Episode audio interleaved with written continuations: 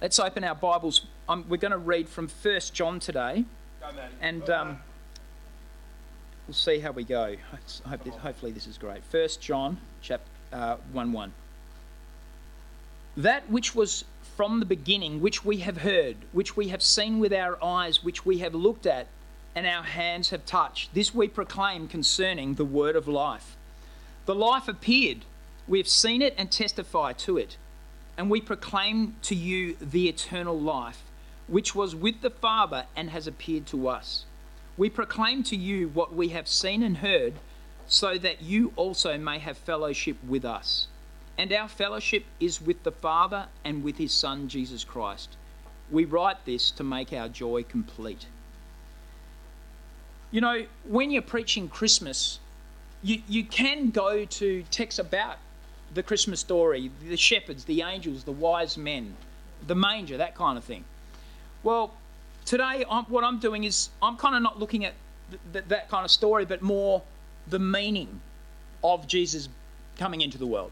Because this here is really talking about, you know, really encapsulating, and John's probably the, the strongest writer in the New Testament of talking about the meaning of, of Christ's incarnation. So I thought we'd look at this and what Christmas actually means, not just the, the story. And I've pulled out four things that uh, I've got four points about what Christmas means from this section of chapter today. Um, and Christmas isn't Christmas. Um, Christmas time is is a, is a great time. Well, maybe not for everyone. It can actually be a sad time for some people who maybe are alone. I've got to say, but for for others of us, it's it is a time of memories, nostalgia, bonding and it is a really special time. I know some of us, I know Jim and, and Scotty particularly, are, are just Christmas people. They just they just light up at Christmas. Is anyone else like that here that just just really gets excited about Christmas? Joe does. The Smith family. I think it's just Fiona as well. Is it is it just Jim? Right. Okay. You need to work on unity. Uh, you too. Uh, oh, Kitty loves it. I think kids. I think kids across the board must just yeah, come on. But look, you know, some of us love it, but we all love, I think we all feel a little bit special with the nostalgia and stuff that goes around Christmas. But today, I want us to think a bit about Christmas, not just the, the nostalgic feeling. So the first point is from this scripture that Christmas means salvation by grace. Mm. Now, if we look down here in John, in the beginning of the chapter, the sorry, the book of John in John one, it says that Jesus is the Word, right? The you know the Word is God. Down here it says, it says that Jesus is the Word of life. Okay, so and that in verse two it says that the eternal life is with the Father. Now this is remarkable. It doesn't say that Jesus has life that Jesus even gives life. It says that Jesus is life. He himself is life. And came into this world. He is life. I think about that. I mean, think about other religions that the, the, the founder or the sage of that religion comes into the world and they say, This is the way to eternal life. Do this, do this, work this way, live this way, and you can attain eternal life. But with Jesus, it says, He is life. I am the way, the truth, and the life. He's it's it's different because that Jesus came into the world to save us, to do the things we can't do. And that is the message of grace in Christ. It's not about what we do, it is God sending Jesus to do what we can't do. You know, some people say, you know, doctrine really doesn't matter in terms of, you know, you hear that sometimes when you're talking to people around and about that, hey, you know, all religions are good, and probably all religions are good. But, you know, saying that all paths lead to God, what is that really saying? Well, it's saying basically that if you're if you live a good life in any religion, you'll make it to heaven. And I kind of on the surface of it, it sort of Sometimes you don't even get your back up with that thought. It sounds reasonable, doesn't it? Live a good life, go to heaven. But what's actually behind that statement is that I don't I'm not that bad that I need a saviour. And it's historically known as the salvation by works. What this scripture is saying is that that Jesus is our life, not us. Okay? When you try to live a life like that and try and live the good life to make it to heaven, you'll either live in insecurity, anxiousness, or fear. Or if you think you're that's if you're if you're not quite good enough. If you think you've been really good, you'll you'll live with pride and you look down on other people. Or if if you're having a and if you just don't think you're good enough at all to make it under those precepts, you're gonna it's you're gonna live with devastation and self-loathing. If we look down here in in verse three, it, it talks about that Jesus said he's he's sorry, up in verse one, he says he's seen with it my my eyes. I've looked at it with our hands. We've touched it. You know, he's emphatic, isn't he, John? Here, and these variety of verbs aren't is it's it's not just sort of nice language, because scholars have looked at this kind of language back into the you know original context and these words actually correspond with the variety of witness attestation in ancient jurisprudence. It's like their legal, their legal terms saying it's almost like I swear that this actually happened. I saw this. They're almost like legal arguments, and that's what John's basically saying and getting the people to see. This is not just some story. He's actually been with Christ. He's seen it. He's experienced it. It's real. And he's, you know, swearing a, a des, des, deposition. If Christmas is just a legend, you're on your own. But if Christmas is true, you are saved. You can be, you can be saved by grace. The second thing about these scriptures say about the meaning of Christmas is that you can have fellowship with God. You know, the doctrine, when you think about the doctrine of incarnation, about Jesus coming to earth, it is about fellowship. You know, God didn't set himself up it's, God doesn't want us just to believe in Him, to believe in God.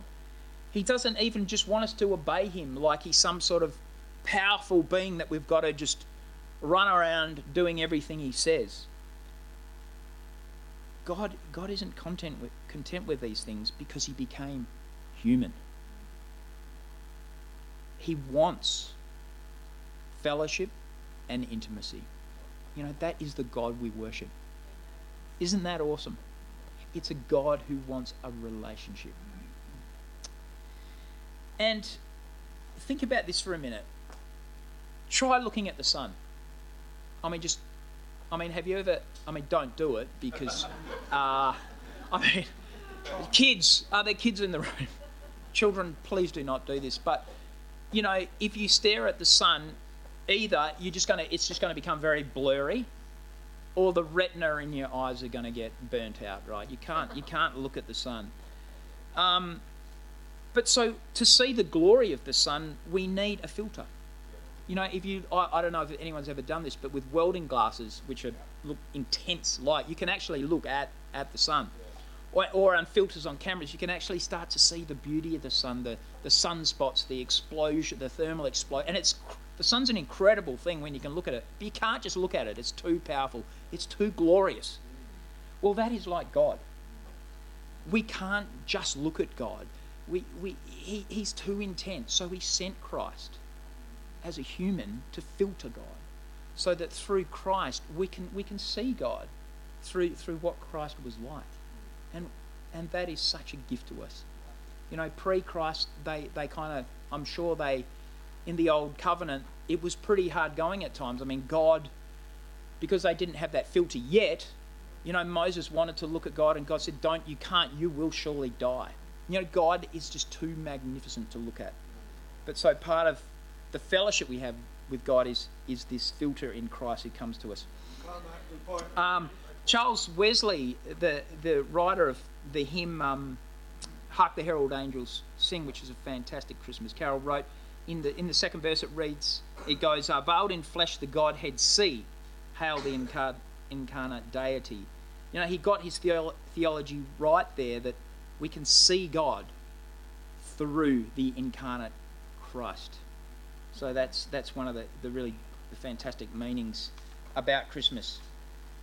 So what is what does this mean? A little practical for us on this point of fellowship with God. I mean, what does what does that practically mean for us?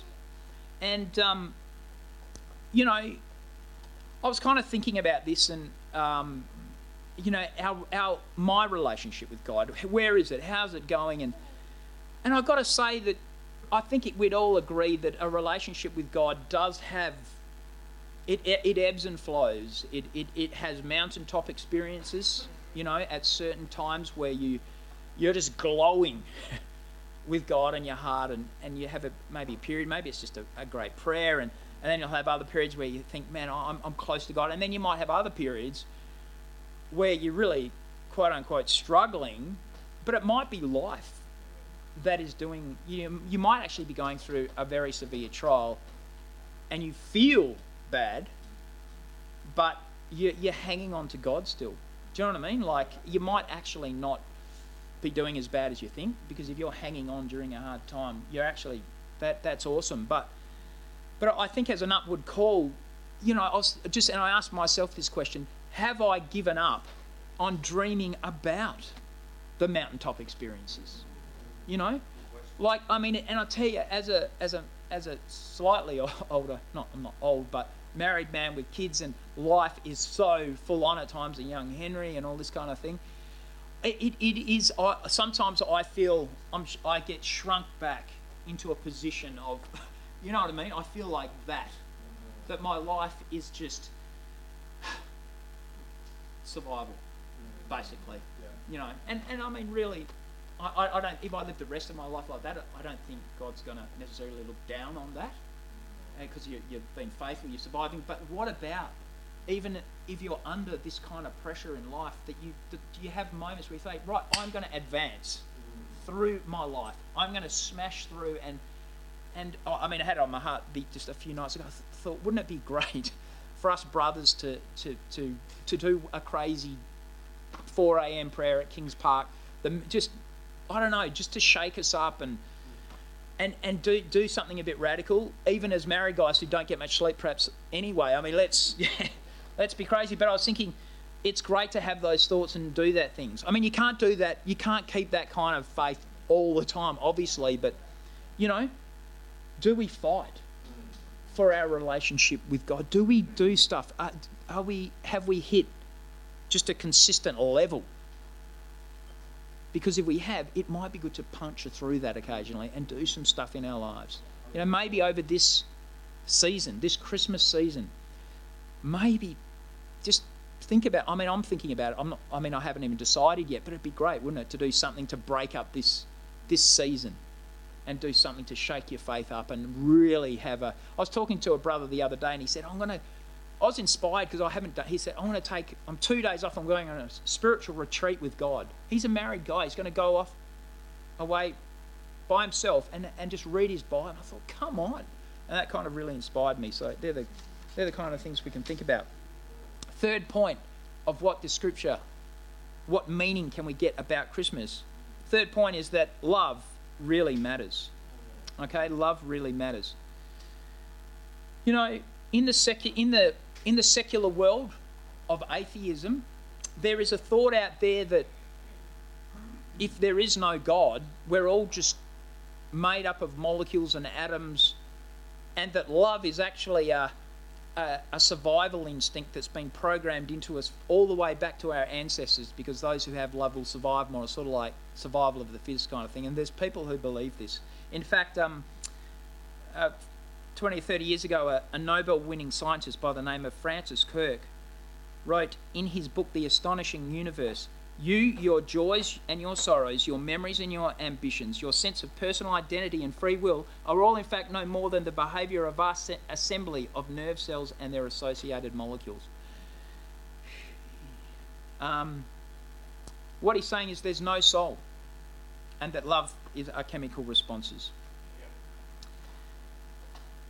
But there's a different way of looking at that. Because that we just don't live like that. Like that love, it just we, we know in our heart that love really does matter. We don't say, I'll love you. We say, I'm going to love you forever, don't we? We don't say, I'm going to love you to the end of your life. Because we know that love does transcend and it is a powerful force in this world. We, we know through Christmas that love makes us whole. We know that when we love others, when we sacrifice, when we really give our hearts, we feel whole in ourselves. And we know there's a, a change in perspective in our lives, don't we? That love really does matter. You know, this scripture here talks about um, that love isn't just a force that was created for our survival, love actually pre existed the creation of the world. You know, our God isn't an individual entity that then, like other religions, and then love came in after creation, because it talks about God being here with Christ and the Holy Spirit, and that they were a community of love before the creation of the world, and that out of that, the world was created. The world was actually created out of love. Love really matters.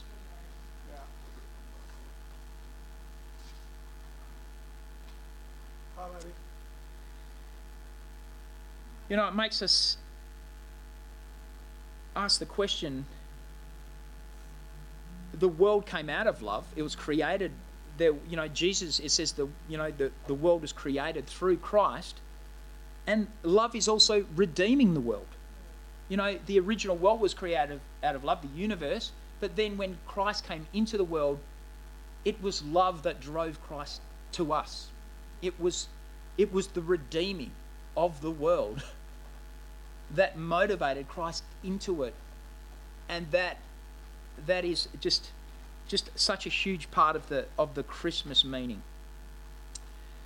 You know, it's interesting in in 1961, um, Yuri Gagarin, the first Russian cosmonaut, orbited the Earth, and um, Nikita Khrushchev, who was the president of Russia at the time, said, "We in Russia, our our official religion of atheism." Are even more there's even more evidence now for atheism because we sent a man into the heavens and there was no God there. C.S. Lewis, who was alive at the time, wrote an essay called The Seeing Eye. And he said that if there if there if there is a God, he wouldn't relate to you like a person on the first floor relating to someone on the second floor. It's like you go upstairs and he's not there. It's like there's no God. I mean, God is not going to relate to humans like he's living on the same floor, is he? And, and C.S. Lewis was right. And he said you, it would be more like Shakespeare relating to Hamlet. You know, Shakespeare created Hamlet. And the only way he could re- re- relate to Hamlet was actually writing himself into the play. You're not going to find Shakespeare, from Hamlet's point of view, just looking up in the rafters or something, are you? You know, the creator has got to reveal himself to the created. And, and God did better than just writing himself into the play. God sent himself into our world. And, and, and I love this thought. You know, you look at this, and God looked into the world and looked at us, the main character, who really just messed things up completely from day one. Adam and everything. And from ever since that day, none of us have been able to, to, to do the right thing. You know, we, we just blew it. So he wrote himself, that's why he was born in a manger.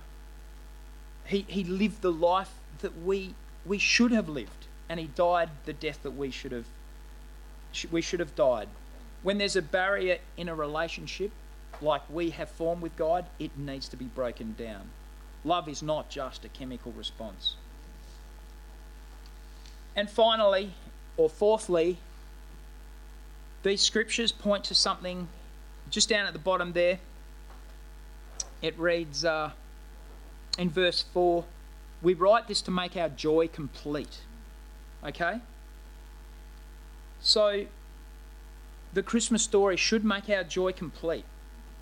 And um, I, I was thinking about this and thinking about, well, what does that mean to have our joy complete? And we all know what it's like to feel joyful when things are going good. But if you really, if we're all honest about life, we'd have to say that it's a struggle most of the time, right?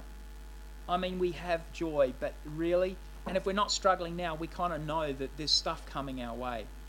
You know, there's going to be tragedy, there's going to be death. You know, all our loved ones around us. If we don't go first, they're gonna they're gonna die. You know, everyone we love is going to die one day. I mean, it's just life is full on. It, it the whole thing is going to be this intense struggle. So how then can we have our joy complete?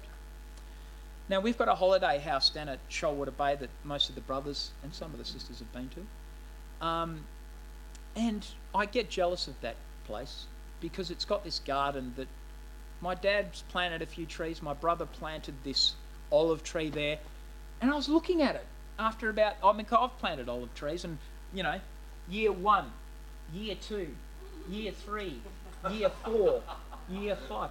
It's like you know the first three years they just don't move. They just and I just water them and I mean, come on, mate, grow, and they just don't move. Anyway, I go down to my holiday house. My brother has never watered this tree. Planted this, and then like in five years, it's. I looked out the window and it's coming past the second story windows, and I thought, what in the world, you know? And all dad's dad's fruit trees are just going nuts. They're just you know bearing fruit, growing. I mean, fruit trees are meant to be slow growing, right? Dad's fruit trees down there just go ballistic. And I said, Dad, what's the secret to your gardening down at Shoalwater Bay? And he goes, Oh, there's a natural spring just below the surface of the, the earth. You know? There's this water, there's this beautiful, crystal clear, beautiful water that these these trees just tap into and just forget about watering, you know, drought or no drought, they're just they're just blooming. And you know, the meaning of Christmas really taking these things to our hearts means that that's how our life can be. You know, we can go through no gut, you know, no watering. We can go through droughts, disasters, challenge in our life that seems unfathomable. But if we're tapping into these truths of who Christ is, that He's come as a, for a relationship with us, we can be green, we can be shooting, we can be growing, we can in our heart of hearts have victory over this life. This is what the scriptures say. And and this, you know, guys, let's have, you know, let's have a Christmas that our faith is rocked a bit.